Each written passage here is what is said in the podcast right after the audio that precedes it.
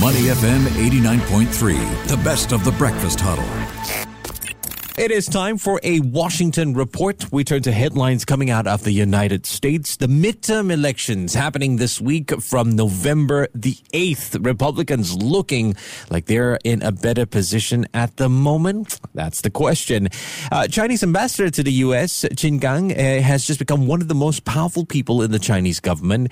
And all this after the Biden administration gave him a cold shoulder uh, for quite some time. So could this be something that uh, the administration will regret. So let's take a look at these headlines and more with John Donaldson, Associate Professor of Political Science, School of Social Sciences at the Singapore Management University. Good morning, Prof. How are you? Good morning. I'm doing great. And you? Uh, very good, son. Thank you so much for helping me out with this. The big one this week has to be the midterm elections. Let's dial it back a bit and, and remind everyone exactly what is at stake here. Why is this more important than ever? This midterm election is going to be very important. Uh, Joe Biden has had Democratic majorities, uh, majorities of his own party in both the Senate and the House.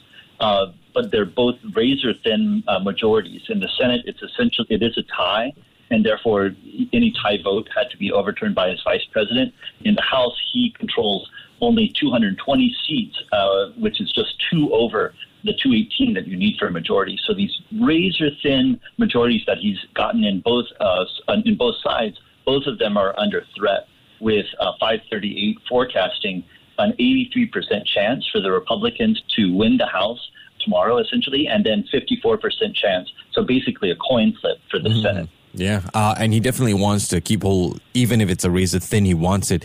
Uh, he's been talking and criticizing uh, certain policies that the Republicans want to put in place. Obviously, policy making or, or policy passing will, will be in key focus. He's got uh, former President Barack Obama helping him out as well. I mean, what factors have led to that potential for the Republicans to, to be in a better position?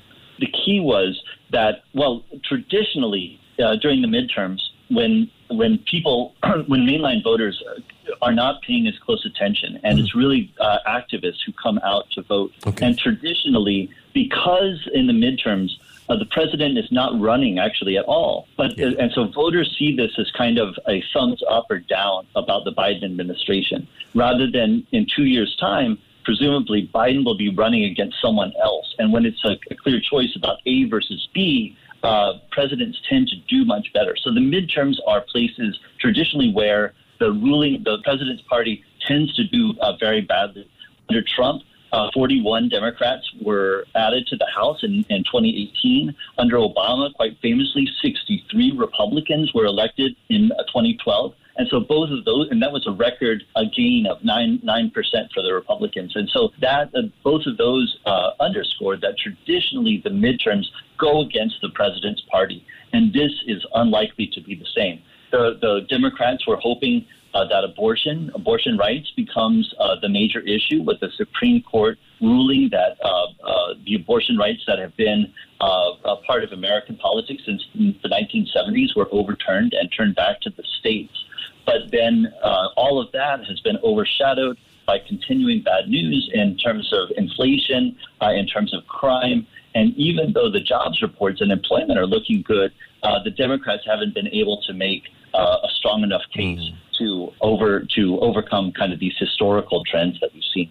Mm. Some of the key states to look out for. It seems Pennsylvania uh, is popping up in the news quite a bit. What are your thoughts, and, and how huge a role will it play? Yeah, uh, I mean, Pennsylvania is certainly one. Uh, you have uh, uh, what would otherwise be a popular vice governor running against a celebrity physician. Uh, Mehmet Oz was was a ah, part yes. of many Americans' living room. He could be poised to be um, America's first a Muslim senator. Uh, but the uh, Fetterman, right after he was nominated, he was stricken with a stroke. And so it, his the major question there is uh, not just national politics, which is a major question, but his health and how much that's going to affect Fetterman. Another state to watch, of course, is Georgia, where you have uh, Pastor uh, Warnock, uh, who was just elected uh, two years ago. Normally, Senate is six-year seat, but that seat was open, and he is running against a very popular uh, American football hero, Herschel Walker. And even though Walker is an outsider and an amateur, that is going to be a, that's a very very tight race. Right. I'm on the line this morning with John Donaldson, Associate Professor of Political Science, School of Social Sciences at Singapore Management University. Uh, Prof, let's uh, talk about members of the House Select Committee uh, investigating the January 6 riots, um, saying that they have received correspondence from former U.S. President Donald Trump's team and have extended his deadline to turn over subpoena documents by another week. Do you have any updates with regard to this trial? Yeah, I mean, a week doesn't matter one way or the other. It's okay. past the elections because uh, Trump is not expected to cooperate in any way. And this is going to, you mentioned policymaking is going to be a major mm. effect yeah. of the of the election. Another is exactly this January 6th uh, select committee because the Republicans have promised and they are expected to shut it down if they win. They won't be able to shut it down until January because there's a two month transition okay. uh, that the, the, newly elected officials won't take um, won't take their seats until January. Uh, but they're expected to shut that down completely. And so basically, Trump is trying to run out the clock in terms of uh, subpoena and any kind of legal sanction mm. that he might uh, face by snubbing the committee. I mean, there are some sources that are saying that he might even announce uh, his White House run on the day he's scheduled to testify before that committee. I mean, does that put a spanner in the works uh, in in any way? Is it is it a threat in, in any sense? It's not a threat. It's just it's actually pretty expected. It, the biggest threat is the Democrats lose, which they are very likely to do, and okay, that will shut down the committee and and so uh, him uh, uh, what do you call it announcing his run just underscores the contempt that Trump and his allies have had for that committee, okay. who have had actually very effective, um, you know, uh, hearings uh, and, and, building up a case against Trump and his responsibility for the January 6th riots. Okay, I get where you're coming from now. Okay.